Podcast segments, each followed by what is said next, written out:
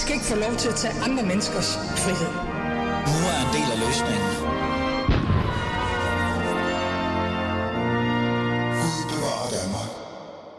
Ja, for hulen da. Helt ærligt. Altså, Gud bevarer Danmark. Det har vi i hvert fald virkelig brug for.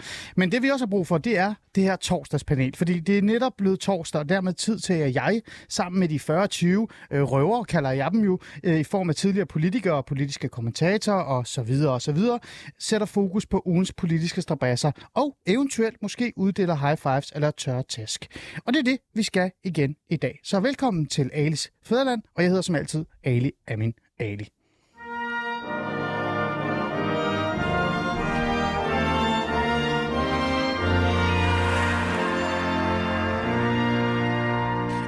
Lad mig så dog introducere ugens 40-20 røvere. Hvem skal vi starte med? Hvem skal vi starte med? Christine Elund, lad os starte med dig. Ja.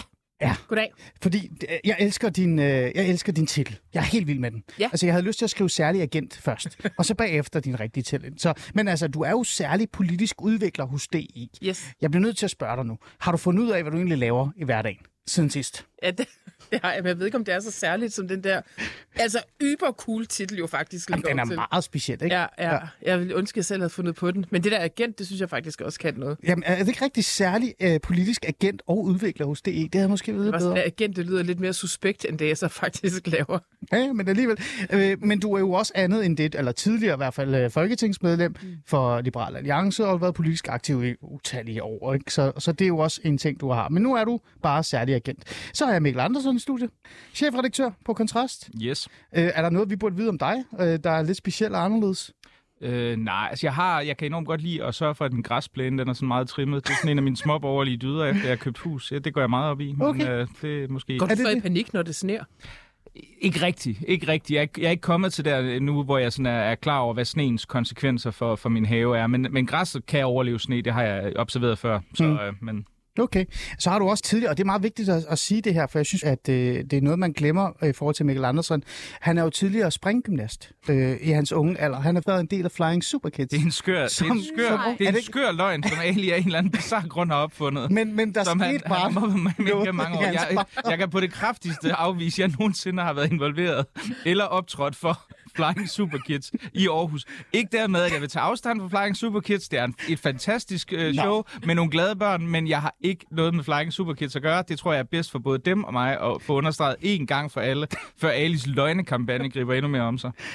Ja, lad os bare sige det. Jeg, jeg har fået din far med i studiet en dag, så kan han fortælle historien om dengang, du blev skadet, og så aldrig vil kigge tilbage igen. Men lad det ligge, øh, Mikkel Andersen, så har, tror jeg, vi har introduceret dig. Og så har vi jo Pernille Skipper i studiet, som er i chok over at vide, at Mikkel Andersen har været Flying Super Kid. Fuldstændig. Min verden er blevet lige vendt på hovedet og tilbage igen på 10 sekunder. Han har haft sixpack, og så gik det galt, og det er derfor, han er så bitter. Jeg vil bare- Men lad det ligge. Lad det ligge.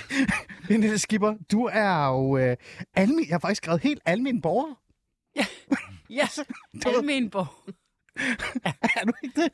Ja, jo jo. Det er jo ja, rigtigt. Ja, ja. Præcis. Men, men du er mere end det, eller har været mere end det i hvert fald. Du har været tidligere folketingsmedlem, og så har du også været politisk ordfører for Enhedslisten. Mm-hmm. Men du er jo almen borger. Jeg er almen borger. Og, og før vi sådan går i gang med, med vores program, som øh, altid har den her afsæt i, vi har to emner, vi skal tale om i dag. I dag skal vi tale om de her to øh, syriske brødre, som er desværre, øh, måske eller ikke desværre, har fået en afvisning og skal sendes tilbage til, ikke Syrien, men Irak. Og så skal vi også lige forbi hele det her SF og regering og så videre. Så vil jeg gerne lige bare lige, øh, bare lige spørge dig, og det er ikke ender, vi skal snakke om, bare roligt. Hvad, hvad kunne du egentlig rundt og lave som almen borger egentlig? Altså, Almen har, du, borger. har du fundet ud af, hvor du har fået en telefon hen og din computer og sådan noget? Jeg har fået en telefon, jeg har fået en computer, som er min egen ejendom nu. Okay. Købt og betalt for mine egne penge. Øhm, så, har jeg, så skriver jeg øh, klummer og mener ting, og går rundt i folks radioprogrammer og siger ting. Og så nu er det på helt egne almene vegne, Ah. og ikke på enhedslistens. Okay, men det er da dejligt. Det, jeg var bare nysgerrig. Jeg tænkte bare, at øh, det er godt at vide, hvad man går ind og laver egentlig, når man er færdig. Savner du det?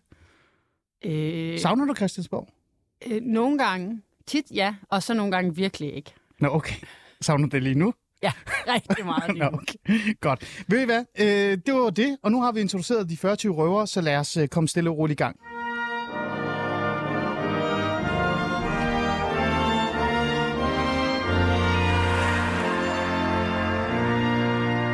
Det første, vi altid starter med til panelet, eller her om torsdagen, det er, at jeg spørger jer, hvad har været mest interessant for jer den her uge? Og vi skal selvfølgelig gøre det kort, men vi skal jo også have plads til, at de andre også skal komme med nogle, hvad kan vi sige, kommentarer i forhold til det. Øh, Pernille Skipper, vi starter med dig, for du er faktisk debutant i panelet, og, øh, og du har bare kommet igen. Hvad er det mest interessante, du har sådan lagt mærke til den her uge? Øh, jeg synes, det er hårdt at starte med mig, fordi jeg er ny, og jeg vidste for, for fire minutter siden, jeg skulle sige, hvad det mest interessante har været i den her uge, så nu føler jeg faktisk lidt overrumlet. Skal vi, skal vi spørge en af de andre, der skulle lige tænke lidt over det? Det, det må du gerne. Ja. Jeg har en god idé, men jeg... Ja. Fortæl en. Elon, hun er allerede klar. Mm. Jamen, jeg blev, øh, det slog mig bare i går, fordi jeg læste en helt forfærdelig nyhed om, at nu har uh, Taliban nede i Afghanistan foretaget deres første offentlige henrettelse. Mm. De har sikkert foretaget andre henrettelser, ikke? men nu er det sådan første gang, det var annonceret, og sådan en, et event, øh, som borgerne så kan komme hen og klappe af og kigge på og, og sådan noget. Ikke? Øh, og, og sådan, det i sig selv er jo både en relevant og forfærdelig historie. Og så fik jeg det også sådan lidt, af listen, shit, nu har vi også brugt lang tid på at tænke på os selv og vores egen navle og regeringsdannelser og ting og sager i det her lille dejlige land. Øh, og vi glemmer lidt nogle gange, at der er en stor verden udenfor. Hvor Det er, jo, det er jo meget interessant, det du siger, fordi det var lige præcis det, Lotte Folke også gjorde sidste uge, hvor hun sagde, det er lidt specielt det her med, at vi går så meget op i pyros og alle mulige andre ting, mens der er stadig er krig i Ukraine, det bliver koldere og koldere, og der sker rigtig mange konflikter rundt om os. Men alligevel så er det vores egen navle, vi har mest fokus på. Mikkel Andersen, mediemand i, i årtier nærmest. Øh, hvorfor er det, vi altid bliver så navlepilleriagtige? Nej, men altså, der er jo altid sådan en, altså, der er jo sådan en, en fortælling om, altså, at, at der altid er noget vigtigere, og det er jo rigtigt nok. Altså man kan sige, altså du kan altid finde et eller andet, der er, der er vigtigere end noget andet, ikke? og så sige, at, at derfor er en eller anden konkret diskussion, vi har om Pius, ikke særlig vigtig. Men det er også en pseudo-debat, ikke? Fordi i virkeligheden ender det med, at det eneste, vi skulle tale om, det er risikoen for, at hele jorden kunne blive udslettet af en komet, som vi ikke har opdaget via vores overvågningssystemer. Fordi det kunne ske, og det ville da være rigtig træls, hvis det skete. Hmm. Men sådan fungerer verden jo ikke. Altså, vi, vi, skal jo altid, vi, vi, vi kan jo godt håndtere flere dagsordner, forhåbentlig vil jeg da sige, mm. på, på samme tid. Altså, og, og jeg synes da, altså jeg, jeg er helt enig i, i forhold til, hvad Christina siger, at, at, at, at, vi, at vi nu ser, øh, hvad det hedder, Taliban genoptage deres, der, deres makabre og selvfølgelig dybt tragiske øh, henrettelser, er, er, jo, er jo forfærdeligt. Men jeg synes, synes jeg, vi sådan overordnet, at, at vi ikke har haft fokus på udlandet. Jeg synes, vi har haft meget fokus på, på, på hvad der egentlig er foregået i Ukraine, og altså trods alt, det synes jeg da, det er da i nogen grad positivt overrasket mig, at, at det trods alt stadigvæk er sådan, som man vil sige på corporate sprog, top of mind i nogen, i nogen grad, at vi faktisk sidder og følger med i, i hvordan energiforsyningen er i Ukraine, Okay. hvordan, øh, hvad, hvad der foregår der. Så- ja. Jeg er, også- jeg er faktisk virkelig enig. Jeg vil bare sige, at jeg synes altid, hver gang jeg skriver noget på min Facebook, om det så er om Palæstina, eller de iranske kvinder, eller Ja, ja, et eller andet andet, så er der nogen, der siger, hvad med, du tog dig af de danske hjemløse først? Så er det den omvendte. Og så er det den omvendte, ikke? Så, så altså, båndbredden er heldigvis lidt større end det. Okay, godt. Øhm, så lad os gå videre til Mikkel Andersen, så får Pernilla lige et par minutter mere. Øh, hvad har du lagt mærke til? Og jeg håber virkelig, du siger letbanen. Jeg, jeg kunne jo godt sige, at jeg, jeg, er navlepilleri. op- jeg er oprindelig, jeg er oprindelig oceaner, så, så det, men, men jeg kan jo ikke sige, at der er noget specielt overraskende i, at, øh, at det er meget svært for letbanen at køre, fordi for tiden er det jo, fordi der er frost på skinnerne. Andre tidspunkter, så kan det virkelig være, fordi der er pollen på skinnerne, eller fordi hældningsvejen er for Duk. meget, eller alt muligt andet. Så det kan jeg jo ikke, jeg kan jo ikke rigtig sige, at det er en nyhed eller særlig overraskende. i Sådan andre ting, som ingen kunne have forudset. Nej, præcis ikke. Og det er rigtig godt i øvrigt, at vi kan få sådan en her i København, som jeg kan med. forstå kan køre endnu langsommere end busser. Det bliver, det bliver virkelig godt for folk ude på Vestegn, at de kan transportere sig på tværs via sådan et genialt transportmiddel. Okay. Øhm, så, så, Så sjovt nok sagde du meget om det emne, som du ikke ville have tænkt over. nu fik du mig jo startet. Det er jo ligesom at sætte sådan en ridset plade på, så kører den jo bare. Men hvad har, der så, hvad har så optaget dig bare Altså, lige? jeg, jeg, jeg følger jo meget med i dansk politik. Jeg sidder som redaktør på et medie, der beskæftiger sig meget med, med, med politik. Så jeg synes jo, jeg vil jo ikke, jeg vil jo ikke sige, det er det vigtigste, fordi jeg er da fuldstændig enig med Christina i, at det er nok mere væsentligt i det store billede, både hvad der foregår i Afghanistan og, og også Ukraine for den sags skyld. Men jeg synes jo, det, det har været interessant at se nu, at SF er trådt ud. Jeg ved, vi skal snakke om det senere. Ja. Men, men, men jeg synes, det, det har været... Øh, det, det, det tegner nogle fascinerende perspektiver for, hvordan dansk politik kommer til at udvikle sig. Nu Mm. jeg tænker jeg, at vi kan lade den ligge til, vi skal vente det, det senere, men Ja. det er jeg Så lad mig stille et enkelt spørgsmål. Du skal bare svare ja eller nej nærmest. Øh, er du overrasket over, at SF forsvandt i det her? Øh, nej, ikke rigtigt, men måske en lille smule. En lille smule. Okay. Det, det, vil jeg godt, det vil jeg godt vedstå. Jo, det tror jeg. Det får vi lige uddybet øh, lidt mere. Og lad os, lige, lad os gemme den her til, til emnet, så når vi tager det ordentligt op. Pernille Skipper, nu er det din tur. Ja.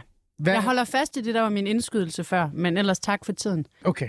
Og, så, og så, vil jeg, så vil jeg nemlig tage fat i sådan noget navle, dansk navlepilleri. Skønt, det kan vi godt lide, Øh, fædrelandet. men som, øh, som er, er, altså vi taler meget om inflation, og det bliver koldere og alt muligt andet. Mm. Øhm, og det er jo også noget at gøre med krigen i Ukraine og hele verdenssituationen, men det rammer også nogle børnefamilier i Danmark. Jeg synes, det er ret slående, at jeg tror, altså igen, igen, igen skal vi se sådan en rekord i, hvor mange familier, der søger julehjælp. Mm. Og det er jo altså mennesker, som skal have hjælp til at, at købe en flæskesteg og give deres barn en gave.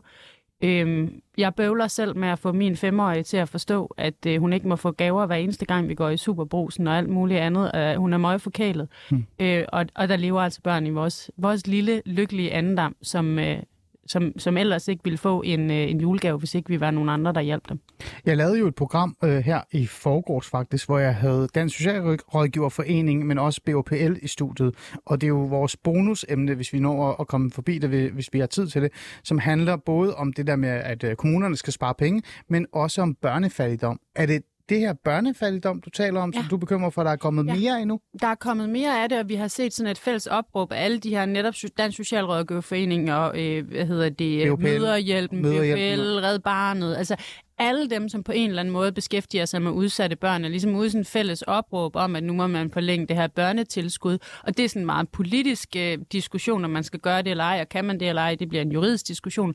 Ski med det. Jeg synes, det der er, det er sådan der er nyheden, og som vi bliver nødt til at tage ind sådan, som mennesker, det er, at der kommer altså flere og flere børn, også i Danmark, som, som ikke er på den samme bane, altså som, øh, som, som ikke kan komme tilbage øh, efter nytår i skolen og fortælle om de julegaver, de har fået, og hvis forældre skal ned og spørge møderhjælpen eller folkekirkens, øh, ja, nok ikke folkekirkens nødhjælp, men Mm. andre, der leverer julehjælp, om de må få penge til at købe en flæskesteg til den 24. Okay, vi tager den lige uh, kort, uh, for jeg synes faktisk, det er, uh, det er interessant i forhold til det her med, uh, hvad hedder det, børnefattigdom. Uh, de borgerlige, Mikkel Andersen, de har jo reelt et problem med generelt fattigdom, for de synes, det der med at sætte fattigdomsgrænser og, og så videre og så videre, det er, det, det er dumt. Uh, men er der noget om snakken, især i en tid, hvor der er inflation, hvor der er energikriser og så videre og så videre, i en velfærdsstat som Danmark, hvor vi virkelig punger mange penge af vores, altså skatteydernes penge ind i et system, er det så ikke i orden, at vi giver tilbage til nogle af dem, der er allersvagest? Øh, jo, det synes jeg også, vi gør. Altså, hvis du ser på, på, på overførselsindkomster, ikke mindst til enlige forældre, øh, øh, altså, så er det jo nogle af klodens suverænt højeste. Altså, man kan sige, der er jo en diskussion i det her, øh, som, som er relativt kompleks, fordi man kan sige, hvad er det, hvad er det for nogle beløb, man, man, eller hvad er det for nogle, nogle problemer, man egentlig fokuserer på? Fordi alt efter, hvordan du beregner det, så, så vil en enlig mor med, med, vil, vil jo typisk have et rådighedsbeløb med, eller ikke et rådighedsbeløb, men øh, altså et beløb, et tilskud efter skat på hvad, mellem 17 og 21.000, hvis jeg husker rigtigt. Øhm, det er højt. Det synes jeg er mange penge.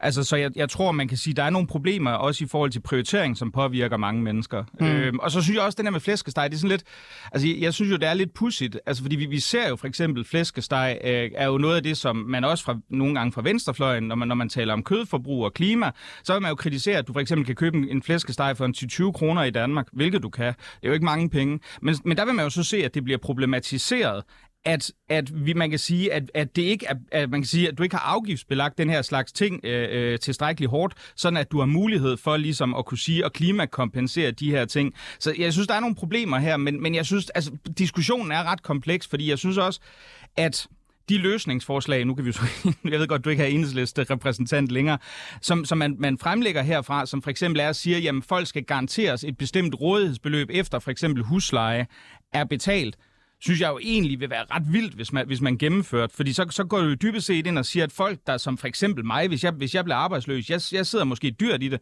i forhold til min husleje, så skulle, så skulle staten dybest set gå ind og kompensere mig for, at jeg var blevet fyret. Øh, og så sørge for både at betale min relativt dyre husleje, og så også sikre, at jeg havde et rådighedsbeløb, fordi man ikke er villig til at sige, men prøv at Mikkel, du bliver nok nødt til at sælge dit hus, og så bliver du nødt til at flytte ind i noget mere fornuftigt, fordi det er altså, det er altså en, ikke Ja. ja. en, en, en, hvad kan man sige, en, en, et, et statsligt offentligt problem at kompensere for, at du sidder i en dyr husleje, eller ikke prioriterer dine midler på en mere fornuftig måde. Ja, skipper. Jeg synes jo ikke, at man skal have en kontanthjælp, sådan så hvis man har sat sig i en dyr ejerbolig, så skal, så skal man have ret til at få øh, afdragende betalt på den og sådan noget. Så det, det, det foreslår jeg ikke. Det har jeg heller ikke hørt nogen gøre af min ligesindede, øh, vil jeg sige. Men, men altså det aside, så synes jeg jo, det der er interessant, for eksempel noget af det, der er problematisk lige nu, det er jo, at vi får kontanthjælpen, den bliver efterreguleret. Det vil sige, når løn og prisen den udvikler sig, så efterregulerer man kontanthjælpen, men det er med nogle års forsinkelse. Hmm. Og det betyder jo, at den kontanthjælp, som man får nu, når man skal ned og købe, at det flæskesteg var et billede på, hvad man køber. Altså jeg er faktisk sådan lidt ligeglad med i den her diskussion om, hvad en flæskesteg den så koster. Ja. Men evnen til at holde en jul, man hygger sig med, og hvor ens børn har det rart, og de kan komme ned i fællesskaberne i skolen og fortælle nogle af de samme historier om nisser eller gaver, eller hvad fanden det nu er. Det er med vigtigt for en god, øh, god børneopvækst.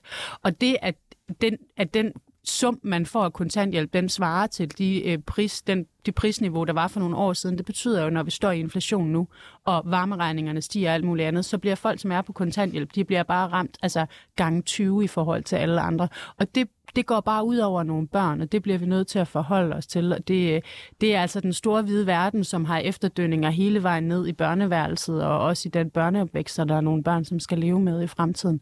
Og der kunne vi det mindste tænke sådan noget som, altså uden at diskutere det der med, hvad er fattigdomsgrænsen så, og rådighedsbeløb og alt muligt andet, fordi man kan gøre det til en meget teknisk diskussion, så kunne vi jo for eksempel se, om vi ikke kunne efterregulere kontanthjælpen lidt hurtigere, sådan så at der kommer et beløb, der svarer til den løn- og prisudvikling. Altså sådan, så kontanthjælpen ikke er mindre værd nu, end den var for et år siden. Ja, øh, meget, meget kort, Elon, desværre, men vi skal videre. Øh, du nikker lidt øh, til sidst til det her. Er det måske det, det, vi burde kigge lidt mere på? Ja, altså, jeg, og det er måske lidt overraskende synspunkt fra en tidligere LA'er, men sådan er der ja, så meget. Ja, men, men jeg synes ikke, at... Altså, man behøver ikke at være professor i økonomi for at forstå, at familier, som øh, lever på kontanthjælp og som måske på grund af social, altså andre sociale problemer, øh, ikke helt mestrer den der regnearksøvelse, som, som du jo har ret i, Mikkel, er, er rigtig parameter. Men i den her situation bliver enormt hårdt ramt af, at alting er blevet mega dyrt. Og hvis man målrettet kan gå ind og hjælpe dem, uden at skubbe for meget til inflationen, så kan man regulere det på en anden måde. Øh, så vil jeg faktisk synes, at det er sådan noget, man gør i et godt samfund, hvor man tager sig godt af de svageste. Hmm.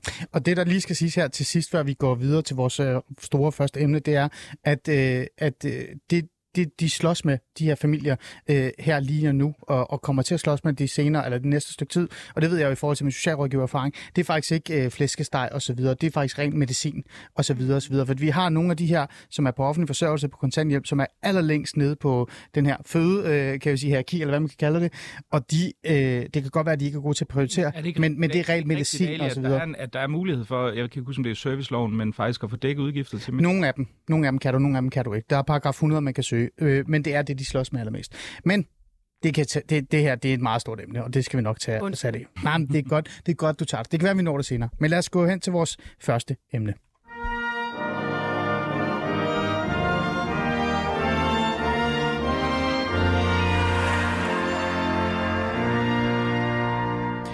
Du lytter til Alice Fæderland, og vi er i gang med vores øh, ja, panel, øh, de 40 røver i virkeligheden, og Pernille Skipper. Det var et godt emne, du kom med, så det fangede os, og det kan være, at vi lige vender tilbage til den, hvis vi har nogle minutter her til sidst. Fordi jeg har faktisk et reelt forslag til, hvad man kan gøre. Men det, vi skal tale om øh, her nu, og det første store emne, vi skal have fat i, det er den her historie om de her syriske tvillingbrødre, som kom til Danmark for otte år siden. Nu risikerer de i hvert fald at blive sendt hjem til Irak øh, og hjem. Når jeg siger hjem, så er det jo faktisk i virkeligheden ikke hjem, fordi de er fra Syrien. Men de skal i hvert fald hjemsendes til Irak potentielt. De to øh, 26-årige brødre taler dansk og er i job, men de risikerer alligevel, at de skal sendes ud af landet. Jeg kunne læse en masse artikler og alt muligt andet op, men jeg synes faktisk, det kunne være mere interessant at tale med personen selv. Så jeg har faktisk øh, Ahmed i røret nu. Hvis I alle sammen har headset på. Ahmed, velkommen til. Kan du høre mig? Vi prøver lige igen. Er han der inde? Han er der. Vi kan bare ikke høre ham. Jeg skruer lige op ja, for det hele. Ja. Der var han. Fantastisk. Velkommen til, Ahmed. Kan du høre mig nu? Ja. Godt. Ved du hvad? Nu skal du høre. Du er jo en af de her syriske brødre, og, øh, og, og du er faktisk den, som har udtalt dig allermest. Kan vi lige øh, få lidt øh, fakta på omkring dig? Hvad, hvad laver du egentlig i hverdagen? Øhm, ja, men øh, jeg hedder Ahmed, jeg er 26 år gammel. Jeg øh, arbejder i Haderslev Kommune øh, som øh, unge rådgiver på Ukraine under 30. Øh, ved siden af øh, er jeg ved at være færdig med min øh, bacheloruddannelse som socialrådgiver, øh, og skal være færdig, eller jeg regner med at være færdig her til januar. Okay, og øh, Ahmed, øh, dig og din bror, I har været i Danmark, øh, hvis det passer, ret mig gerne, i cirka 8 år, og I er flygtet fra Syrien, er det ikke rigtigt? Jo, det skal nok passe. Ja, og, øh, og øh, hvorfor er det, øh, at du har sådan, og det er et øh, reelt set måske et dumt spørgsmål at stille, men du stiller det alligevel. Hvorfor har du egentlig et reelt brændende ønske for at blive i Danmark? Øhm, det er jo fordi, jeg føler mig rigtig dansk. Jeg føler mig, jeg hører til Danmark, fordi jeg har øh, nærmest øh, bidraget mere til Danmark, end jeg har bidraget til Syrien.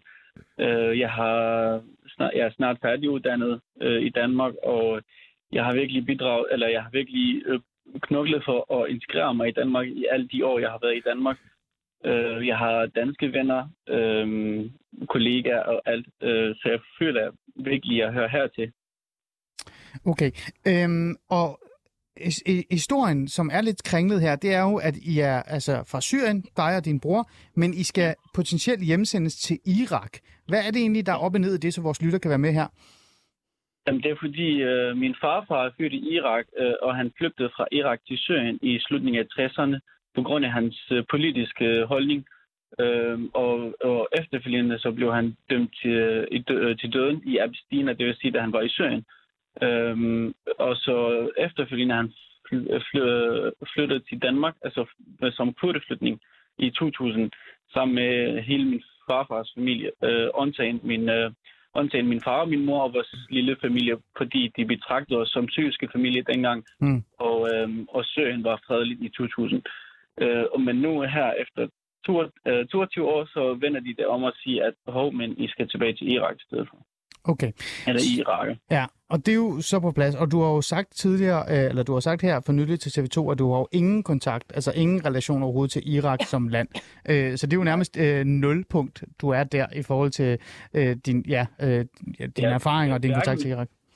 Ja, hverken mig eller min, øh, min far, øh, eller min familie. Altså, vi er født og opvokset i Syrien, og, og vi har været der indtil, altså, øh, Hmm. meget spontant, vi skulle flygte, fordi, øh, fordi altså, det var ikke en undtagelse mere at, at være, altså, fordi jeg var på videregående uddannelse på, på derværende tidspunkt, men, øh, men det var ikke en, øh, en øh, undtagelse, så jeg skulle være i militær, øh, og der, ja, i løbet af en uge, så flygtede vi øh, fra Syrien, fordi vi ville ikke være en del af krigen eller en del af militær. Hmm. dernede.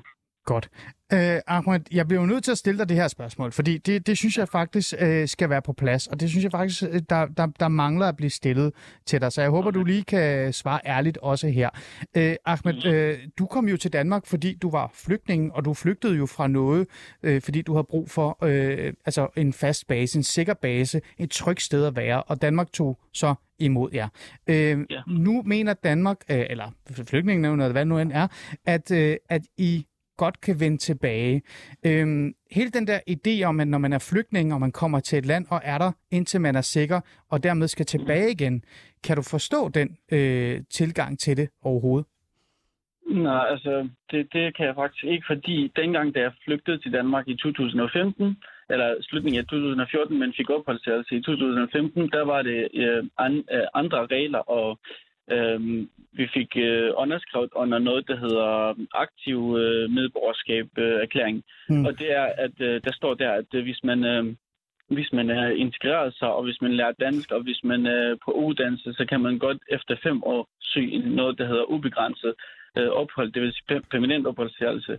Men øh, reglerne blev ændret i 2019, og det, tro, og det håbede jeg på, at det skulle gerne ændres kun på dem, der kommer efter ja. 2019, men det gik ud over alle, øh, der var flygtninge, og jeg var allerede i gang med min øh, øh, uddannelse som socialrådgiver, så jeg kunne bare droppe min uddannelse for at kunne arbejde i to år for Hmm. at, at søge øh, op, øh, hvad hedder det, øh, arbejds- og, og Ja. opholdstilladelse Det, det for. kan jeg godt forstå, Ahmed, og det er ikke for at, at ødelægge... øh, Altså, du har fuldstændig ret. De her regler er blevet lavet hele tiden. De laver, man laver dem hele tiden om, fordi man netop gerne vil have en strammere udlænding over osv. osv.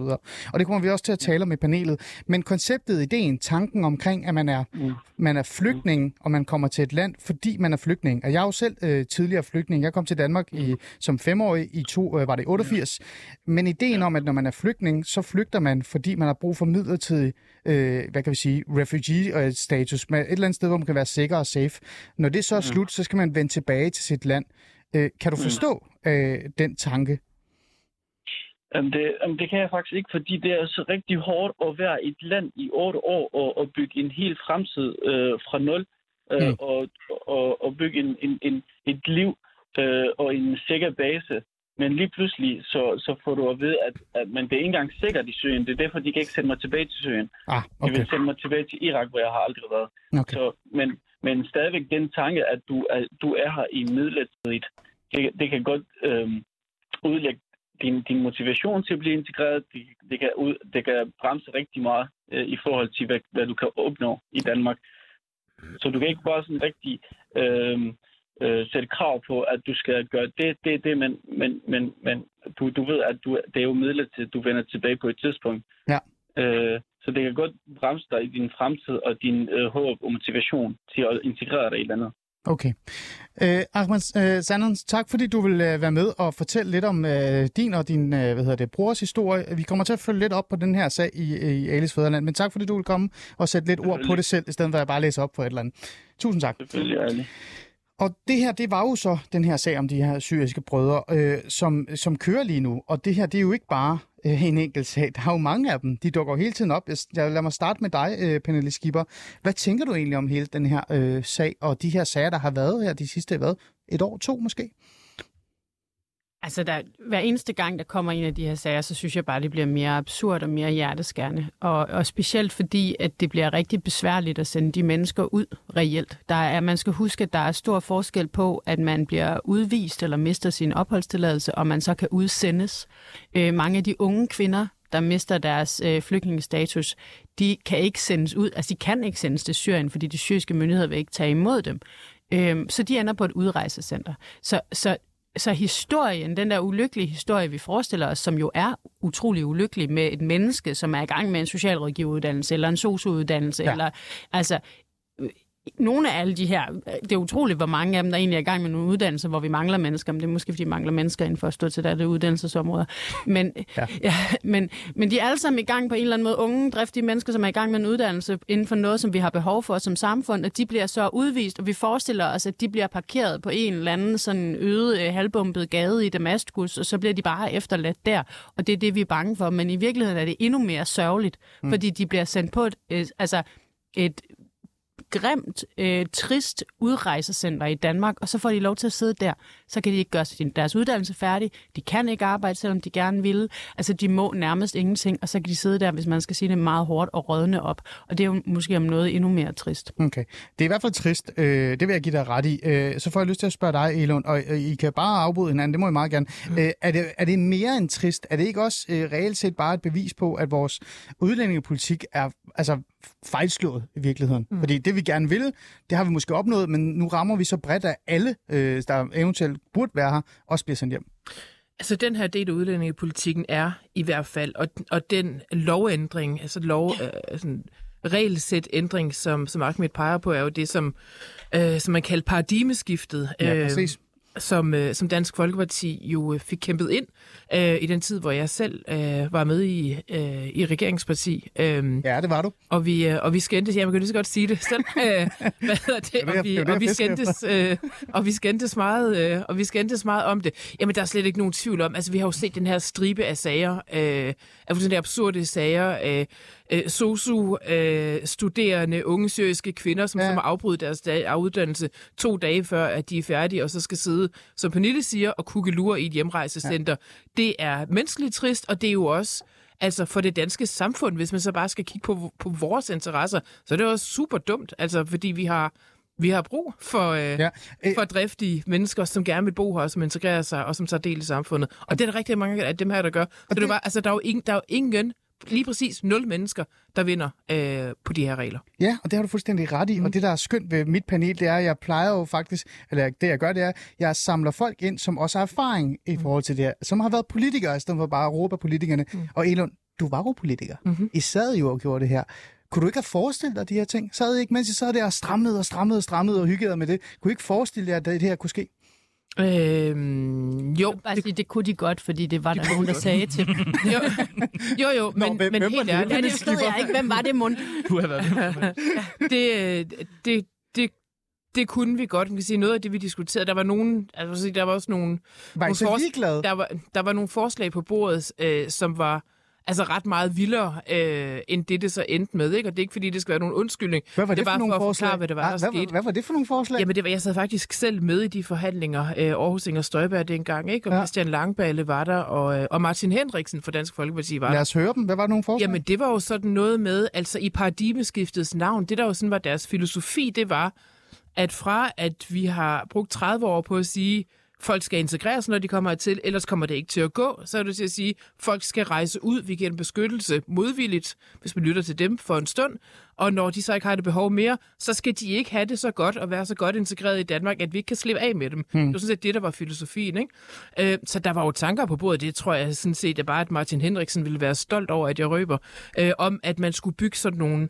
altså sådan nogle landsbyer med mure omkring, hvor man faktisk ikke kunne slippe ud fra. Hold da Øh, Marie Krav gik så langt dengang til sådan at referere det til noget med inspiration fra Oksbøl-lejren, ikke, som vi kendte fra, fra 2. verdenskrig. Så det var jo ligesom der, øh, de var. Og så endte man så med, som man jo altid gør i politik, ved et kompromis, men jeg vil da gerne indrømme, og det er jo helt tydeligt, at, at de regler er gået for langt, og det gør jo så, at man står med nogle konkrete sager nu, og konkrete menneskeskæbner, øh, som, altså, som jo bare er dumme, mm. og som virkelig... Mikkel Andersen, øh, vi kan jo tale om det her, vi kan blive ved med at tale om det her, og, og jeg kan faktisk utroligt nok stå her og give Pernille Skipper ret, at det er rablende skørt, og jeg er faktisk glad for, at I råbte skreg dengang, der var så ingen, der hørte øh, jeg sige det. øh, øh, men vi kan jo også være lidt frække her, og så sige, det er jo et andet spørgsmål, som vi ikke snakker om, som vi ikke tager op. Det er det her med, hvad er egentlig vores holdning og vores tilgang til flygtninge? generelt i Danmark. Ja, ja, ja. Altså det der med midlertidig opholdstilladelse, permanent opholdstilladelse og statsborgerskab. Jeg synes, en af de ting, som vi ikke tager op, som vi er dårlige til at snakke om, det er, hvad vil vi egentlig med de her flygtninge, hvis de bliver for integreret? Jo, jo, men altså, altså jeg, jeg er jo en af dem, der mener, at paradigmeskiftet var altså, på høje tid og fuldstændig i overensstemmelse med den intention, der lå for flygtningekonventionen fra 1951. Altså det, at du skulle bruge øh, asylmigration øh, som en form for permanent, hvad kan man sige, øh, relokering af store befolkningsgrupper, var aldrig intentionen. Altså det var ikke noget, folk havde forestillet sig. Vi havde øh, været 280.000 tyske flygtninge i Danmark efter krigen. I øvrigt i forhold til Danmarks befolkning flere, end, end hvad der er syriske flygtninge i Tyrkiet nu. Øh, altså, og, og der havde man som fuldstændig selvindlysende ting, at naturligvis kunne de vende tilbage, selvom det heller ikke var specielt sjovt at vende tilbage til Tyskland efter 2. verdenskrig, der for en stor dels vedkommende var øh, meget fint malede ruindynger.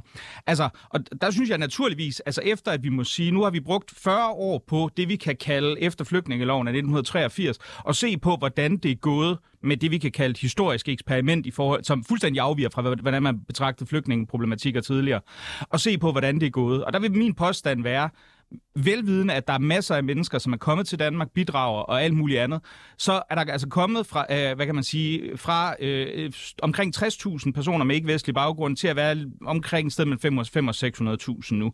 Det er en demografisk for, forskydning uden lige i Danmarks historie. Altså, vi har aldrig set noget lignende. Vi, Nej. altså, Nej. Vietnameser, hollænder, alt muligt andet på Amager, alt det andet, det er ingenting. Ja. Altså det her, det er fuldstændig uhørt. Det har ku- kulturelle, det har økonomiske, det har sociale, religiøse øh, ført til, til konflikter i Danmark, som vi aldrig har set før, af et fuldstændig vanvittigt omfang. I, I nogle af vores nabolande, Sverige, Frankrig kunne vi nævne, som nogle af de mest oplagte eksempler, er konsekvenserne langt værre, og det vil de naturligvis også være. Ja, men du derfor, taler om konsekvenserne nu. derfor, derfor er det klart for mig at se, at selvfølgelig skal du i den forstand, man vil opretholde det nuværende asylsystem. Det mener jeg ikke, man skal. Jeg mener ikke, vi skal fortsætte et asylsystem, der siger, at du kan komme til Danmark og få enten permanent eller midlertidigt ophold efter at være rejst igennem 7 sikre lande. Så hvis du vil det, hvis du vil det, Ja, vil ja det, kom bare så, mener, så mener jeg naturligvis, det skal være en fuldstændig grundlæggende ting, at når du ikke har et be- beskyttelsesbehov længere, så skal du, så skal du øh, øh, forlade landet. Og hvis du ikke kan gøre det, hvis vi ikke kan udsende folk, så må man naturligvis sættes i en eller anden form for udsendelsesposition, som er det, vi har, øh, hvad det hedder, udrejsecentre. Så syr, de syriske drejer brødre her, ligegyldigt hvor integreret eller ej, Altså, jeg vil sige, hjem? altså problemet er jo også, at det er også det, det, jeg synes, der er sådan lidt sjovt ved det her tilfælde. Jeg, jeg, fordi jeg underkender ikke, de lyder som sympatiske folk. Jeg er sikker på, at de yder et konkret bidrag til Danmark. Men der er altid øh, de her, der er altid de her situationer, og sådan har det jo altid været, hvor du finder nogle grænsetilfælde i medierne. Og det vil der være ved enhver asyllovgivning. Sådan var det også i 80'erne, da vi havde den mest liberale asyllovgivning i verden overhovedet. Der kunne medierne også finde grænsetilfælde. For jeg vil ikke sidde og sige, jeg kan godt se, at der er en vis urimelighed i at sige, hvis du ikke har, og jeg ved ikke, det, jeg synes, det, det er sådan lidt diffus for mig, om de faktisk har irakisk statsborgerskab. Men hvis du ikke har, hvis du kun har en potentiel ret til at få irak, irakisk statsborgerskab, så ved jeg ikke, om jeg vil sidde og sige, Nå, men så kan du forvente at udrejse til et land, hvor du ikke har statsborgerskab, men kan forvente at få det. De fleste, vi synes, det var sådan lidt underligt, hvis vi havde en, for eksempel, hvis vi nu siger, at det var en eller anden der var person Ja, fra ja. Iran, Ja. en jødisk person, der kom til Danmark, så siger du, "Jamen, du kan bare rejse til Israel og få statsborgerskab der. Så det er sådan et af de grænsetilfælde, hvor jeg vil anerkende, der, der er klart noget, noget øh, altså tvetydighed i det, men i forhold til den generelle regel, i forhold til princippet, ja, så mener jeg selvfølgelig, Ja. skal være med. To, øh, i, i, kom med det, kom bare. Pernille? Det er jo rigtigt det, som Mikkel Andersen siger, at hele pointen med øh, at flygtningekonventionen oprindeligt var, at man havde noget midlertidig beskyttelse af mennesker, der var på flugt for krig og ødelæggelse. Og det havde den udgangspunkt, at man blev beskyttet og passet på. Øh, en af grundene til, at det blev lavet, var jo, fordi man under 2. verdenskrig oplevede de her skibe med jødiske flygtninge, som ikke kunne få lov at sejle i havnen nogen steder. Ja. Der er nogle slående ligheder med noget af det, der foregår i Middelhavet. Lige nu vil jeg bare sige, at mennesker, der sejler rundt der, ikke kan få lov til at sejle i havn. Men, men lad den øh, i øvrigt parallelitet ligge. Men det er jo rigtigt, at hele pointen, det var, at så skulle man beskyttes midlertidigt, og så skulle man tilbage til Tyskland i 2. verdenskrig Ja. tilfælde. Og det tog alle tyskerne stort set efter 2. verdenskrig. Præcis. Det vi bare skal huske på, det er, at der er en meget stor forskel, og det er, at 2. verdenskrig sluttede i 1945. Og, og det er, der er ikke en sluttet krig i Syrien lige nu. Den bliver ved og ved og ved og ved. Og så bliver virkeligheden, så møder virkeligheden jo flygtningekonventionen. Fordi kan vi så som samfund leve med, at der er mennesker, der er her? Øh, de her brødre har været her i 8 år, Ja. altså 10 år, 15 år, 20 år, 30 år, øh, to generationer. Du kom, da du var fem, Ali. Ja. Altså, hvornår skal vi så ligesom sige til de her mennesker, er at Øh, øh, Men- hvor, hvor længe skal vi blive ved med at sige, at nu kan du bare fise af? Og det er derfor, at vi har nogle regler, der handler om flygtningestatus. Det er et sæt regler. Og så er der reglerne, der hedder, hvornår kan du så få permanent ophold? Øh, som jo sådan set er uafhængigt af din flygtningestatus. Ja, ja, ja. Og det er de regler, der er interessante her, fordi de her brødre og også øh, den øh, unge øh, syriske kvinde, som øh, var to dage fra at blive socioassistent, som også kommer på et udrejsecenter, de bliver ramt af, at man for at optjene retten til permanent ophold, skal have været i arbejde, og uddannelse tæller ikke med. Altså man har frataget dem Ja, muligheden men- for, at uddannelse men- tæller med. men prøv- Og det er jo sådan en idioti-ting, som bare ikke giver nogen mening i Ja. den virkelige verden. Og det har du måske ret i. Men nu er du nede i, øh, det, altså, du er nede i lovgivningen igen. Ikke? Det jeg generelt bare gerne vil stille dig, øh, som er et meget simpelt spørgsmål, det er, så betyder det jo også, at vi skal have et opgør med vores forståelse af, hvad flygtninge og migranter er. Fordi, jamen, jeg Jeg, jeg spørger dig startede jo fordi, faktisk med at give dig ret. Altså, det er jo rigtigt, det er det, der er flygtningekonventionens hele den historiske så er det jo tilgang. så er det flygtningekonventionen, vi skal have et opgør med. Altså, nej, det er det ikke. Vi, fordi der er jo noget, der er for- forkert. Nej, der er ikke noget, der er forkert. Altså, der er noget, der er virkelighed. Prøv at høre her. Altså, virkeligheden, den kan ikke passe ind i en konvention og et regelsæt. Ah. Der er en flygtningekonvention. Den giver dig midlertidig beskyttelse, indtil der er fred i dit land. Men det er der ikke i Syrien lige nu. Det er jo en af de store diskussioner i det her. Lad os endelig også tage den. Altså, kan man sende folk afsted, fordi der er Men der, lommer aldrig, af fred? men der blev aldrig fred i Syrien. Der er jo heller, ikke- der er jo heller aldrig fred i, i Somalia, for eksempel.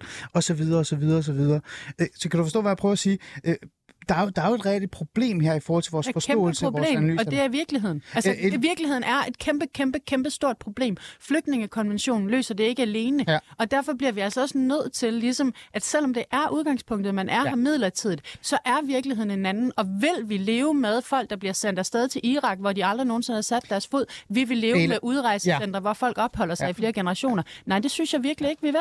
Du er alt for god i det her panel. Du, du tager for meget. Det er fantastisk. Det er godt. Elund, øh, prøv at høre. Øh, Pernille mås- har måske en færre point her. Altså, virkeligheden er anderledes. Men jeg, har, men jeg har bare sådan en idé om, fordi jeg står jo også et eller andet sted der, hvor Mikkel Andersen står. Og, og Mikkel, du får lov til at, støtte op omkring det her lige med lidt. Men, men men der er jo bare et, der er et teknisk problem her, synes jeg, i mit hoved. Der er, men så er det jo ikke flygtninge længere. Altså, har, så skal vi jo som danskere have en dialog og en debat med os selv om, at når man kommer til Danmark, så bliver man i Danmark. Mm. For evigt. Ja. Og- er det det? Øhm, både ja og nej. At man kan sige, så, jamen, så, jamen, men, det er, men virkeligheden er jo ikke altid sort-hvid. Altså, så længe udgangspunktet må være, så længe man har behov for beskyttelse, så har vi pligt til at yde Men beskyttelse. Somalia vil der jo altid være krig, for eksempel. Jo, Syrien men vil jo sådan er, altid sådan er ankalde til- virkeligheden. Man kan ikke bare sige, jamen fordi så er der det jo så for er evigt. krig, så kan vi ikke leve med Så er det jo for evigt. Så hvis vi Så antog, der kom, leve. hvis vi antog, der kom 100.000 fra Somalia, det er bare et tænkt eksempel, så er vi jo Men konventionsmæssigt det er jo et mega tænkt eksempel. Men det er netop et tænkt eksempel, men, men det er jo derfor, vi afklarer principperne igennem. Der er ikke, vi, der er, det er jo ikke sådan, at virkeligheden fungerer, at så, at så fordi man kan male et skræmmebillede af... Nej, Nej, men lad os det er bare ikke et antage... det er ikke et lad os antage, det er Men et Mikkel lad os Andersen, hvad antage, vil du at- gøre ved det? Hvad vil Altså, du gøre ved det? En, en af gang. Okay, så lad, mig- så lad mig spørge ind mere konkret. Et spørgsmål. Ja, lad mig spørge, spørge ind mere konkret. Lige nu kan vi ikke sætte nogen teoretisk øvre grænse for, hvor mange mennesker, der kan komme via flygtningekonventionen. Det kan vi simpelthen ikke. Mm. Alle har retskrav på be- øh, behandling af deres asylansøgning ved spontan asyl. Det vil sige, og, og jeg, jeg kan ikke opstille det her, uden at Pernille Skipper vil kunne sige, "Men så opstiller du skræmme-eksempel. Nej, men ja, det jeg er interesseret i at finde ind til kernen er at vide, at vi anerkender man, at der kan komme et antal, der er for mange. Ja. Så kan vi lægge så kan vi lægge det. Og hvad vil man så gøre, hvis vi antager, at der kom et tidspunkt, et, hvor der kom for mange? Er man så villig til at sige, okay, vi bliver nødt til at suspendere retten Men- Pernille, du skal have lov til at svare. Jamen, jeg, vil, nej, jeg vil rigtig gerne uh, have Mikkel Andersen til at svare på sit eget spørgsmål. Fordi det spørgsmål er jeg blevet stillet så mange gange. Jeg var åbent erkendt det. Jeg, jeg, selvfølgelig kan vi teoretisk sige, hvis lad os bare antage hele Somalias befolkning, ja. eller hele den syriske befolkning, eller hele den... Altså, Hele alle, alle kvinderne i, øh, i Afghanistan, Eller eller, eller Ukraine. og Iran, de alle sammen kom hertil på én gang. Vil det kunne fungere? Nej, selvfølgelig vil det ikke kunne fungere. Det er der vel ingen, der har forstået. Men jeg vil i virkeligheden gerne høre Mikkel Andersens tal på. Altså, hvad er det så nummer 101.000 mor med to børn på armen, Nej, altså, der nej, skal jeg- jeg- jeg- tilbage? jeg vil meget Hvor gerne- skal de hen? Jeg vil Hvad meget vil du gerne- Mikkel dem? kort. Mikkel kort. Ja, jeg vil meget gerne svare. Jeg, har jeg har skrevet en bog om det, den hedder Eksperimentet, der slog fejl, udkom i Nu, 2018. nu laver du reklame for din men, bog. men, men, så hvis man vil have den fulde, så er det altså der. Men, men nej, men Jeg jeg, vil bare kan gerne have dit tal, ikke det min bog. Mit tal for spontane asylansøgere er 0. Jeg mener, at du skal ophæve retten til at få behandlet din, hvis du kommer igennem et sikkert transitland, til at få, få behandlet din ansøgning om Når du ikke spontan kan asyl. vide, hvor det sikre transitland har været. Altså, hvad, hvad vil du gøre med den kvinde? Altså eftersom vi har transpo- transportøransvar Så nul- i Europa, altså så kan jeg være temmelig sikker på, at de vil være kommet gennem skal- Tyskland, nu skal jeg have lov til at svare. Eller Polen. Ja, okay, så 0. Det, det, er- ja, det er 0. Ja. Ja, ja. Elund. Jeg synes, vi skal prøve at zoome tilbage altså, til den konkrete problemstilling, vi står med, og ikke om, om, hele Somalia pludselig står øh, nede på den dansk Jo, det er da sjovere. Fordi på en eller anden måde er virkeligheden bare øh, federe at snakke om, også for de mennesker, det faktisk handler om. Ja. Og det, jeg godt kunne tænke mig at spørge dig om, Mikkel, hvis vi skal prøve sådan at være konstruktive, så der kan der være en løsning på den her type skæbner, som Ahmed vi lige har talt øh, om og, og med. Jeg synes, altså også med det her i mente, at nogle gange kan, tager krig ulykkeligvis meget længere tid, end det man forestillede sig, da man skrev flygtningekonventionen. Og det er et problem, som man er nødt til at forholde sig til. Jeg synes, at det skal være lettere for folk som Ahmed, nogle af de andre sager, vi har hørt om i pressen, at konvertere sit opholdsgrundlag som flygtning til permanent ophold. Altså på samme måde som hvis du øh, sidder i øh, Rio og tænker, jeg kunne godt tænke mig at bo og arbejde i Danmark, så er der forskellige ordninger for, at man kan komme ind i landet. Hvis, altså, det kan være via beløbsgrænsen, det kan være Ja. via andre ordninger. Hvis man er her i forvejen, er under uddannelse, det er jo en af hurdlerne for at kunne konvertere nu, øh, eller er i arbejde, at så skal det være lettere at konvertere, mens man er her som flygtning, et, til et andet opholdsgrundlag, altså permanent ophold eller et arbejdsopholdsgrundlag. Øh, det, Ja. altså, så, kan man sige, så tager du jo dem, så tager man jo godt imod dem, som rent faktisk øh, er godt i gang med enten uddannelse og arbejde.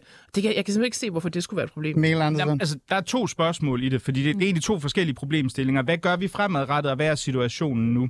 Fordi man kan, sige det, man kan sige det på den måde, hvis vi gik ind og sagde, prøv at vi fjerner retten til spontan asyl, så vil jeg også anerkende, så vil jeg gå ind og sige, okay, men så har vi, så har vi kottet den incitamentstruktur, der er i at komme til Danmark via det eksisterende system. Fint nok. Så kan vi se fremad i forhold til de mennesker, der er her, fordi jeg anerkender, jeg har brugt lang tid på det her, og jeg anerkender, det, det er i praksis meget, meget svært at udsende store dele af de mennesker, der er her. Altså selv hvis du vil, så, så kan du af forskellige grunde, mod, landene vil ikke modtage dem, så, så kan du sætte dem ombord på et fly, hvor skal det lande, og der, der, er, der, der er mange, der har urealistiske idéer til, hvor meget der kan lade sig gøre her.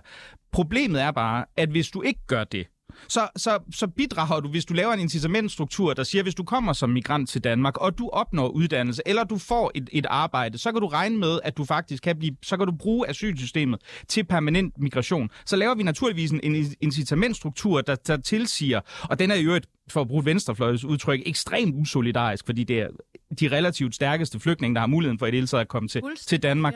Øhm, så derfor vil jeg jo mene, at, at hvad det hedder, hvis du skulle gøre det, og den diskussion, vi har været åben for på de andre præmisser, hvor du siger, vi, vi cutter spontan asyl, så kan du sagtens sige, jamen de mennesker er her, de skal selvfølgelig have mulighed for at skabe en bedre fremtid for sig selv, men hvis du ikke gør det, så vil jeg jo, så vil jeg jo til hver en tid sige, nej, så bliver vi nødt til at knæsætte et midlertidighedsprincip, der er benhårdt, og okay. det betyder, at en masse mennesker kommer til at sidde ude og rejse centre. Ja, det er en, jeg har noget at sige kort. en konsekvens af den Ja. udlændingepolitik, man har Øh, valgt. Elon, du får Danmark. lige lov til at svare på det her kort. Vi skal, vi skal også nå det andet jo.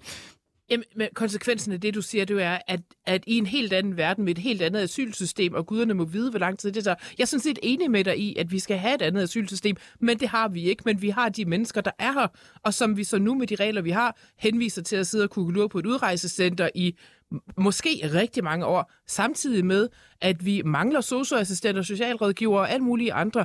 Altså, så synes jeg bare, at vi skal være sådan et, et land, der søger rigtige løsninger og fornuftige løsninger, øh, uden at vente på, Jo, at man så får jo, en ny men, men, men er man, nu, er, man, er man nu, ja, meget kort, ikke? Altså, men hvis vi nu kigger på det, for der er også den her idé om, at det sådan kan løse alle mulige arbejdskraftsudfordringer. Ikke? Jeg er klar over, at vi ser en masse gode eksempler, og de findes også, det vil jeg absolut ikke underkende. Hvis vi kigger på Danmarks Statistik seneste tal, der kommer ny om ikke så længe, øh, for hvor mange for eksempel syriske kvinder i den arbejdsdygtige alder, jeg mener det er mellem 30 og 64, der er i arbejde, så er det omkring 33 procent. Det er meget, meget, meget, meget lavt. Så hvis du laver et princip, hvor du siger, at du gerne vil have folk til at komme, så kommer du sandsynligvis til at få relativt få, primært mænd, der er i arbejde, og så kommer du til at få en stor del familiemedlemmer, medmindre du udsender familiemedlemmer, men det antager jeg, det er der ikke nogen, der vil. Nej. Så, så, så du kommer heller ikke engang til at løse Ja. ja. de problemer i særlig udpræget grad. Ja. Ja, men, ja, man kan også sige, at de bare lever borgerligt, ikke Mikkel Andersen? Hvad siger du? De, man kan også sige, at de bare lever borgerligt, ikke? Kvinden går hjem. Lever jeg vil sige, hvis, hvis man er selvfinansierende, jo jo, så Ja, kunne du da ja. godt sige det på den måde, men det, det er jeg ikke sikker på, at der er så mange, der er. Pernille Skipper, der, der er virkelig mange øh, nuancer i den her debat, ikke? Øh, men til sidst, øh, der står vi jo med to brødre, to øh, syriske brødre, som skal sendes til Irak. Som, og det giver ingen mening for mig. Altså, hvis man sagde, at man skal, de skal hjemsendes til Syrien, så kunne det mindste forstå det lidt. Men nu skal de potentielt hjemsendes til, til Irak. Udlændingsstyrelsen, det er dem, der har taget den her øh, beslutning. Flygtningenævnet skal så kigge på det, osv. osv. Men til sidst, så er der de her eksempler. Hvis vi nu skulle være lidt lidt sådan løsningsorienteret, meget kort her, før vi går videre. Øhm, Mikkel Andersens øh, tese eller teori eller øh, løsning er jo en helt anden, ikke? Altså, det er en helt over på den ene side. Christian Elund åbner lidt op. Tror du, det kan lade sig gøre? Tror du, det kan lade sig gøre at lave sådan en, en eller anden balance i det her, hvor, hvor vi ikke får den her idé om, at alle migranter så lige pludselig? Jeg tror, det første, vi skal gøre, det er, at alle skal erkende, at vi kan aldrig lave et asylsystem, som er optimalt. Altså, fordi øh, krig og klimakatastrofer og alt muligt crap ude i verden, det er bare ikke optimalt. Altså, det kan ikke gøres godt. Og mm. alt for mange vil gerne søge tilflugt i vores fredelige, rige del af verden. Okay. Sådan er det. Så det kan vi ikke. Men vi kan gøre det bedre, og der er nogle få ting, som man kan gøre, uden at øh, gøre op med alt muligt. Altså, man, man kan begynde at dyrke kvotesystemet. Altså, vi får jo, der er jo sådan et ordnet forhold, hvor FN fordeler flygtninge ud fra flygtningelejre ud i verden, og det er de svageste, der bliver sendt afsted først. Altså netop ikke de rigeste, der kan klare turen over, der kan betale menneskesmuglerne og en tur hen over Middelhavet. Hmm. Det kunne man begynde at dyrke. Og så kan vi begynde at gøre noget, som er lige præcis de her sådan få enkelte regler, som øh, omkring permanent ophold, som lige nu skaber et, et virkelig uhyggeligt incitament til alle andre syriske flygtninge i Danmark, ligesom Ahmed her. Altså, det de læser, når de læser medierne, det er, skynd dig at kvitte din uddannelse. Skynd dig at få et ufaglært arbejde, i stedet for, sådan, så du kan få permanent ophold. Og det er da det dummeste. Det er mm. det, det dummeste, vi kan sende af signal. Vi har da brug for, at de mennesker, der kommer hertil, de rent faktisk bliver integreret. Og det er den, det dobbeltbudskab, som sætter de her mennesker i et frygteligt pres. De kommer fra krig og ødelæggelse. På den ene side siger vi til dem, du skal være klar til at tage afsted med 10 ja. minutters varsel, når der er fred Ja. i dit hjemland. Ja. Men du skal også integrere dig og lære Danmark at kende og elske det, og gå i gang med at spise flæskesteg øh, og lære dansk og sige træls. Kræver det så ikke også øh, nogle indrømmelser, eller i hvert fald nogle erkendelser af fra den anden side, venstrefløjens side, som også handler om, at vi ikke kan lave det perfekte asylsystem, mm. hvor vi kan tage imod alle. Mm-hmm. Du har lige netop været politisk ordfører for enhedslisten, og en af de ting, de gik ud og sagde bagefter, da det hele var slut, og du var fri som en fugl, som kan man sige, det var, kom nu enhedslisten ind i kampen, vær lidt mere løsningsorienteret, lad være med at stå uden for dørene, ind i dørene og kæmpe lidt mere. Ikke? Øh, kræver det ikke også, at partier som enhedslisten og venstrefløjen også på en eller anden måde erkender, at ligesom du selv sagde, alle kan ikke komme til landet. Og vi skal have nogle stærke grænser i forhold til, hvem er migrant, hvem er flygtning, jo. Jo. og hvem kan få lov til at blive, Jo. og hvem der skal hjemsendes. Fordi det, jeg savner også mest, fordi lad os bare holde fast i det her emne, det er også en erkendelse af, eller en, en, en, nogle ord på, at der er nogen, der skal hjemsendes. Mm-hmm. Punktum. Mm-hmm. Kræver det ikke også en erkendelse fra jeres side? Jo, altså jeg synes, det er irriterende, at den debat, den altid ender der. Fordi jeg synes sådan set... Jamen, nu er det jeg et spørgsmål, Ja, jo. ja, Det er jo ikke jeg synes jeg- faktisk, jeg har kendt det mange gange. Altså, jo, flygtningekonventionens udgangspunkt er midlertidig. Nej, alle verdens flygtninge kan selvfølgelig ikke være i Danmark, nærmest ikke engang fysisk. Altså, øh, øh, nej, det har vi ikke råd til. Selvfølgelig har det også kulturelle, øh, integrationsmæssige udfordringer, når man kommer fra andre steder i verden, som er meget anderledes end Danmark. Altså, helt åbenlyst er der Ja. ja. udfordringer i integration også. Og alle de der ting, det er fuldstændig rigtigt. Og, og jeg vil dybest set sige, at jeg har ikke svaret på det perfekte asylsystem. Det kan man ikke lave, tror jeg. Nej. Men, men det ændrer ikke på, at vi bliver nødt til at prøve på at forholde os til virkeligheden. Og jeg vil sådan ønske, at den her debat, den oftere bare handlede om altså de helt konkrete, virkelighedsnære situationer, vi står i, og ikke en teoretisk fremtid, hvor at hele Somalia og alle Afghanistans kvinder stod i Danmark. Det er lige før, Christiane Elon. Vi skal faktisk hen til navlpilleriet, når det kommer til det her, så vi kan forholde os til det, sub, altså det, det konkrete, de, de konkrete problemer, vi står med i forhold til vores udlændinge. Mm. Øh, hvad hedder det, dog. det, jeg havde, som jeg gerne ville tale med jer om, det når vi ikke, fordi vi faktisk fik en god samtale i kring omkring det her. Det var det her nye regering, der er på vej. Ikke? Øh, SF har forladt... Nej, men det når Det var, S- det Ja, var også Mikkels øh, yndlings. Jamen, det ved jeg godt, men I taler for meget om indvandrere. Jeg kunne se, Mikkel han var on fire, da vi Jeg talte om så gerne flygtninge. høre, jeg vil så gerne høre Pernille, nu hun var ude, og hvad hun tænkte om. Var det, om det var godt eller skidt, Jamen, at, altså, at SF var ude af det, hvordan det står for en. Jamen, Jeg, jeg- jeg, jeg, jeg, var vildt nysgerrig, og så, så skal vi bare sidde her og skændes om det, vi altid har skændes om. Jamen, jeg er virkelig ked af det. Jeg er virkelig ked af det. Men, men det kræver jo sådan et eller andet sted løsningsorienteret. Og, og, og så kommer det. Nu skal vi nok vi godt lige nu at snakke om det her. Der er jo en ny regering på vej. Kan den her nye regering så være mere løsningsorienteret, også i forhold til det her emne? Fordi øh, Pia Olsen Dyr har jo forladt det. Så, hvad hedder det? SF er ikke med mere. Nu er det en... Jeg ved ikke, hvad... er det SVM? regering? Jeg har ingen idé. Jeg kan ikke forstå det længere. Kan den her regering overhovedet gøre noget fornuftigt, som kan være med til at løse de her problemer? Kort. Ja, det kan den, hvis den vil. Altså sådan er det jo med al politik, at hvis man sætter handling bag noget, man øh, sætter sig for, så, så, kan, altså, så kan politik jo rigtig, rigtig mange ting. Ikke? Øhm, er jeg håbefuld i forhold til, om de så rent faktisk gør det? Øh, altså på en eller anden måde... Det lyder ikke særlig Jamen håbefuldt. på en eller anden måde er det sådan, at kloden drejer anderledes, end den plejer, ikke? Fordi altså, der, hvor jeg synes, jeg hører de mest progressive tanker, hvis man zoomer ind, nu ser vi så SMV, måske er, i forhold til det her spørgsmål, altså så er det jo sådan set både Lars Lykke og, og også nogle gange Jakob Ellemann, der siger, ja, men måske gik det også lidt for vidt, og måske skal vi også have blødt lidt op, og jeg tror, Lars Lykke kalder det for nogle tisler, Ja. som man skal hælde Ja, ud. Ikke? Ja. Så der er jo en erkendelse af, at det er gået for langt, og så næste step er jo selvfølgelig så at få overbevist Socialdemokraterne om det, og så sætte handling bag ord. Mm. Mikkel Andersen, jeg har jo kaldt det her øh, regering, der er på vej til øh, den udulige regering hen over midten. For jeg tror oprigtigt ikke på, at de kan gøre noget som helst. Øh, øh, øh, tror du, at den her regering kan lykkes med noget?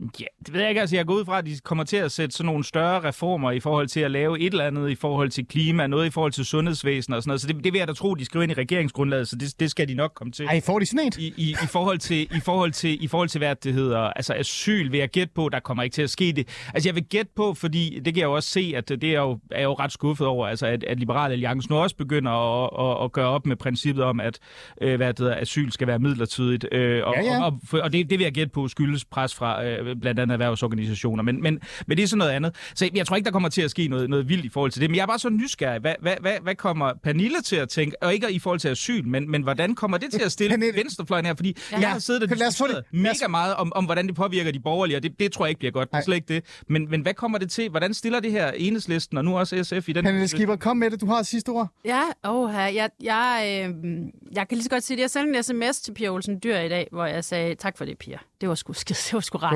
Gjorde? Ja, det gjorde jeg. Øh, jeg tror, at det er, jeg tror, det er godt for venstrefløjen, at, det, at man kan stå samlet og bygge noget opposition op fra venstre side. Jeg tror, det vil have... Jeg, fik, øh, jeg havde nogle, nogle frygtelige bange anelser om, at vi skulle, Enhedslisten og SF skulle begynde at have det samme forhold, som man havde under Torning-regeringen, og som tog mange år at lappe. Øh, så det tror jeg, det er godt for venstrefløjen. Men altså, det er klart, at jo mere venstreorienteret man kunne have gjort den her regering, jo, mere, jo bedre ville jeg jo så også have troet, den kunne fungere. Ikke? Okay, Pernille Skiver, meget, meget hurtigt. Socialdemokratiet, er det her godt for dem, eller skidt? Øh, jeg tror, at øh, Pia og mig og alle de andre der, de kommer til at æde hende med hud og hår. Fantastisk. så det vil sige, jeg, der, jeg, tror, der er vi, kan, valg... vi kan ende på en, uh, noget, der ligner en enighed på i hvert fald et enkelt delområde her. Christian Elund, der er valg om halvanden år. Siger det bare. Måske et år. Om halvandet... Det, Det er fordi, jeg der er Europaparlamentsvalget. Nå, ja, det er rigtigt. Ja. Ja. ja, men det her kan også gå stærkt. Jeg vil bare sige, jeg er stærkt begejstret for den her midterregering, der er på vej. Jeg klapper hver eneste dag, jeg åbner avisen. Det gør du Du er særlig agent. Det er derfor. Christine Helund, særlig agent. Tak, fordi du vil komme og være med i Hurra dagens for Jacob program. Pernille Skipper, helt almindelig borger. Tusind tak, fordi du vil komme og være en del af panelet. Jeg håber, du nød det. Du kommer ind Ja, igen. det skal Og Mikkel Andersen, som altid chefredaktør for Kontrast og tidligere springgymnast. Tak, fordi du vil være med i programmet. Nu er der nyheder.